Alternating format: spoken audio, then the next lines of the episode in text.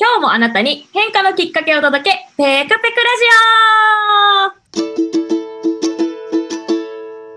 オはい、こんにちは。らしさ見つけるインタビュアーのペクです。この番組では毎回様々なゲストをお招きしてお話を進めていきます。テーマは25歳の自分にメッセージを送るとしたら、なお、現在収録はすべてオンラインで行っております。ややお聞き苦しいところもあるかもしれません。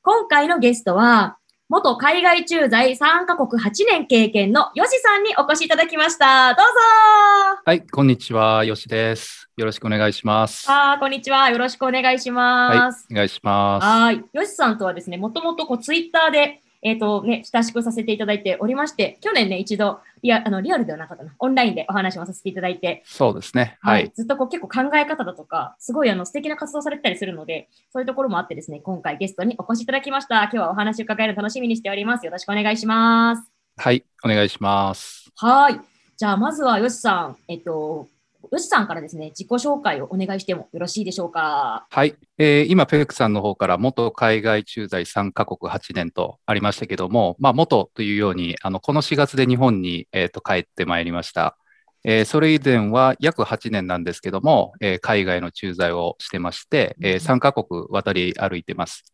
えー具体的に言いますと、シンガポール、それからベトナムのハノイ、それから最後タイというこの3カ国です。で、えーっと、業務としては、あの製造に携わる、うそういった業務なんですけどもうん、あのベトナムのハノイでは、えー新会社を作ったりうん、まあ、そこでゼロから、えー新工場を作ったり、そんな経験をしたこともありますし、まあ、タイを駐在しているときっていうのは、まあ、タイを拠点に、まあ、そこからマレーシア、フィリピン、台湾、えー4カ国6製造拠点のマネジメントをしてたと。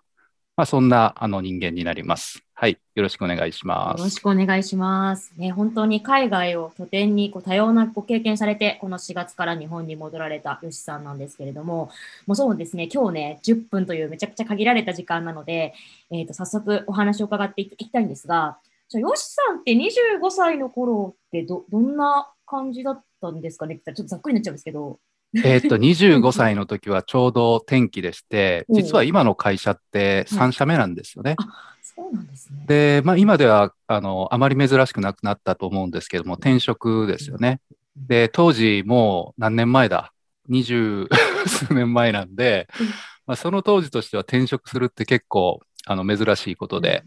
で、僕がね、あの、大学卒業して入った企業っていうのも、決して悪い企業じゃなくて、うんあの、日本でいう一部上場のしっかりした会社だったんですね。うんまあ、なので25、えー26になる直前に、あの、転職を決めて、あの、2社目に移る、そんな時期だったと思いますね。はい。ああ、なるほど。え、当時のご自身にメッセージ送るとしたらどんなメッセージを送られます？まあ、あの、えー変化しろということですよね。やっぱり、あの、その時も転職っていう変化をうん、あの、しましたけども、まあ、あの、ね、やっぱり変化に強い人間っていうのが生き残っ、ダーウィンじゃないですけども、うん生き残っていくと思うんですよね。今なんかまさにコロナがあって、まあ、いろいろな環境変化がある中で、やっぱり変化に強い人っていうのが、こうね、えー生き残っていくんじゃないかなというふうに思ってますんで、25歳の僕にもそれを伝えたいなと思いますけどね。はい。なるほど。確かにね。転職も3回されてて、海外でも3拠点渡り歩いたってことで、本当にそれこそね、いろんな変化をしながらこれまであのあ人生歩んでこられたんだなっていうのがあると思うんですけど、この変化しろっていうのは、もともとその変化することをこう良しとしてきたのか、それとも、その、かつては苦手だったけど、ある時を境にできるようになったのか、そのあたりってどうなんですか？いや、あのーやっぱりね、仕事もそうですけども、まあ何でも慣れてくるとうん、まあ、あの、コンフォートゾーンってよく言われますけども、やっぱり楽になってくるじゃないですか。うん何でもできて。で、まあそこで、やっぱりね、成長とかって止まってしまうと思うんでうん、まあ一般論でありますけども、そういったコンフォートゾーンに収まらずに、やっぱりちょっとそこから一歩抜けてね、えー成長するためには自分から、えー動き続ける、変化し続けるっていうのが必要なんじゃないかなと思ってますね。まあ、それは仕事でもいいですしうん、付き合う人でもいいですしうん、住む場所でもいいですしうん、まあ、いろいろな変化ってあると思うんですよね。はい。うんなので、まあ、転職しろっていうわけじゃなくて、うんまあ、いろいろな、あの、ところのえ変化を楽しみながら成長するって、そんなところじゃないですかね。はい。なるほど。この駐在に行かれたのも、じゃあ、あのご自身で志願されて、やっぱ日本とは違う環境で働いてみたいっていうことで、えあの行かれたのか、それとも会社の都合でとかっていう感じだったいやんですか、ね、、これはもう、行きたい行きたいって言いまくってましたね。えーそうなんですね。うんうんうん。とはいえ、まあ、海外駐在ってなかなかうんこう選ばれた人が行きますし、まあ、僕、そんな英語ができる方じゃなかったんで、うんえー、TOEIC の点数なんかもね、もうすごいひどくて、500点ぐらいだったと思いますね、当時は。で、まあね、えー海外駐在するには少なくとも860点以上はみたいなね、あまあ、企業によってその条件はあると思うんですけども、うんそういう条件をつけつけられるわけですよ。うんまあ、とはいえね、なんとか行ってやろうと思ってうん、まあ、当時は8ヶ月ぐらいですかね。8ヶ月ぐらいで、本当足切りの865点ぐらいですね。お5点 超えたみたいな感じで。うんうんまあ、とはいえね、なんかこう、駐在したいしたいって言い続けたことと、うんまあ、あまりこう場所にね、あの、こだわらずにうん、まあ、駐在したくてもアメリカ行きたいですとか、うんヨーロッパのどこどこですとかってなると、うんまあ、それだけでこう、ね、選択肢が狭まるんですけど、うんまあ当時はもうどこでもいいって言ってましたね。あ ええーうんうんうん。まあ、そんな感じでしたね。はいそ。っか。じゃあその夢が叶った秘訣としてはやっぱ言い続けたことと努力、もう愚直に努力し続けたことって感じですかね？そうですね。意外とその、どうやったら駐在員になれるんですかってうん言われるんですけど、まず言い続ける。うんうん。なんかうちに秘めてる人とかっているじゃないですかす。ねあれだとやっぱりなかなか人に伝わっていかないんで、うんまあ一つは言い続けるうん。で、あとは、あの、場所をね、まあ選ばないって言うと結構ハードシップのうん。あの高いところとかね、そういうところがあるんで、まあ、家族がいる人とか迷うかもしれないんですけども、うん。極力うん。こう狭めない、うんうん。うん、で逆にこうね、発展途上に行く方がうん。すごい成長すると思うんですよね、うん。やることがあって。うん。んううんうん。町はなこう成熟したところだと、うん。まあ、成熟した仕事しかできないんで、うん。うん、確かに確かに。そうですね。確かにそのアジアでね、働いたことがある身としては、すごくそこは共感できるところだなっていうのはあって、どんどんね、街も発展していく中でやることも、まだまだこう、なんでしょうね、未開拓の地でいろいろやっていくっていうことなので、すごいチャレンジングで、やりがいもね、大きいですよね。そうですね、うんはい。私もそう思います。はいですよね。はいそのあたり、こう、よしさん、実際その、行かれてみてどうだったかみたいなところって伺っても大丈夫ですか？あ大丈夫ですよ。あのうん最初のね、えー駐在地ってシンガポールだったんで、うんシンガポールは東南アジアの中でも、まあ、圧倒的にうん発展してる国なんで、うんまあな、あまりね、なんかこう、不自由、生活するにも不自由感じなかったんですけども、うんやっぱり 2, カ国目のハハノイ、ベトナムのハノイは、ちょっと強烈で。えーやっぱりこう、何が強烈かっていうと、自分の足で移動できないっていうのが、あこうやっぱりねなん、ストレスになってくるんですよね。ーうんうんうん。で、まあ、駐在あのされた方とか経験あると思うんです。車とかね、支給されて、うん。なんか旗から見るとね、なんか運転手ついていいなとかって言われるんですけど、うん。実はそんなこと全然なくて、うんうん。うん。まあもちろん僕なんかはね、もともと車好きでドドライブも好きだったし、まうんあ、それが車運転禁止されて、あね。で、まあドライバーついたからといって、そのドライバーが正しく、あの英語をね、理解してくれるってわけでもないんで、ー確かうん、自分で歩けない、自分で行けないっていうのは、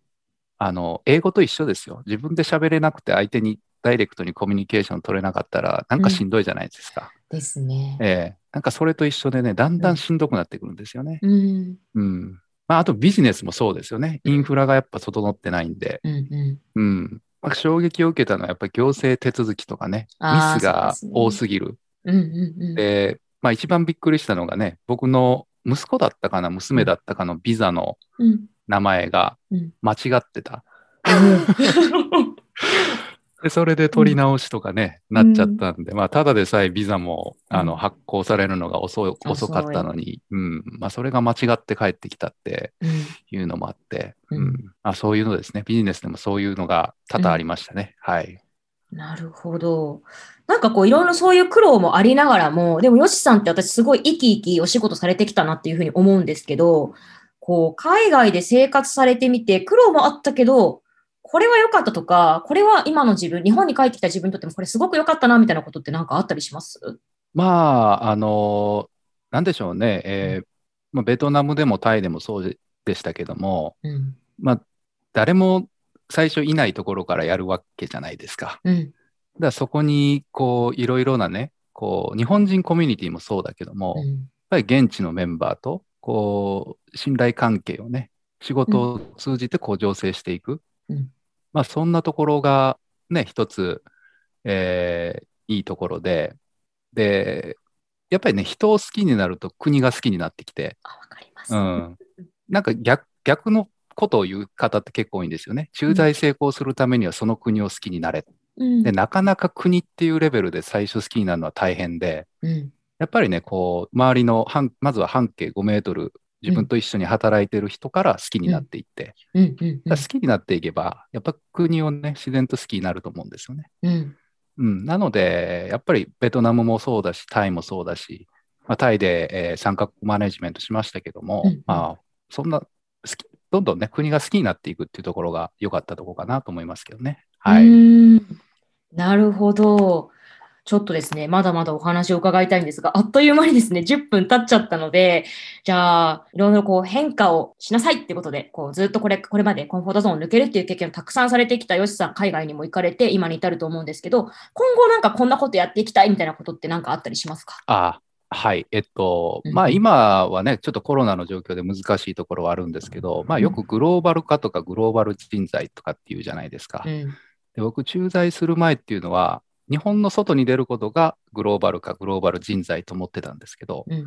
もうそうじゃなくて、やっぱり日本も含めてグローバル化だと思うんですよね。うん。はい。なので、えーまあ、日本戻ってきましたけども、まあ、今でも日本から海外の仕事もやってますし、うんえーそういったね、日本から、えー世界を見れるように。で、まあ、あの、これまでね、あの、僕の海外駐在の経験とかっていうのを、こう、ノートにこうまとめたものがあってですね、あの、ぜひ今後海外に挑戦したいと思ってる人には、こう、読んでほしいな。結構生々しく、こう、書いてるところがありますんで、きっと、こう、役に立つんじゃないかな、と、自分では思ってます。はい。はい、ありがとうございます。私もね、ヨシさんの海外駐在のその記録で経験、その辺ノートで結構見てきたんですけれども、あ、これめっちゃ共感できるみたいなこととか、ツイートとかもね、すごい共感できる部分多かったので、えぜひぜひですね、リンクを貼っておくので、ぜひチェック、ぜひチェックをしていただけると嬉しいです。ということで、来週も引き続きゲストの方をお招きしてお話を伺っていきます。今日のヨシさんのようにとっても素敵なお話をお聞かせいただけると思うので、ぜひ楽しみにしていてください。ヨシさん、今日は本当にありがとうございました。はい、ありがとうございました。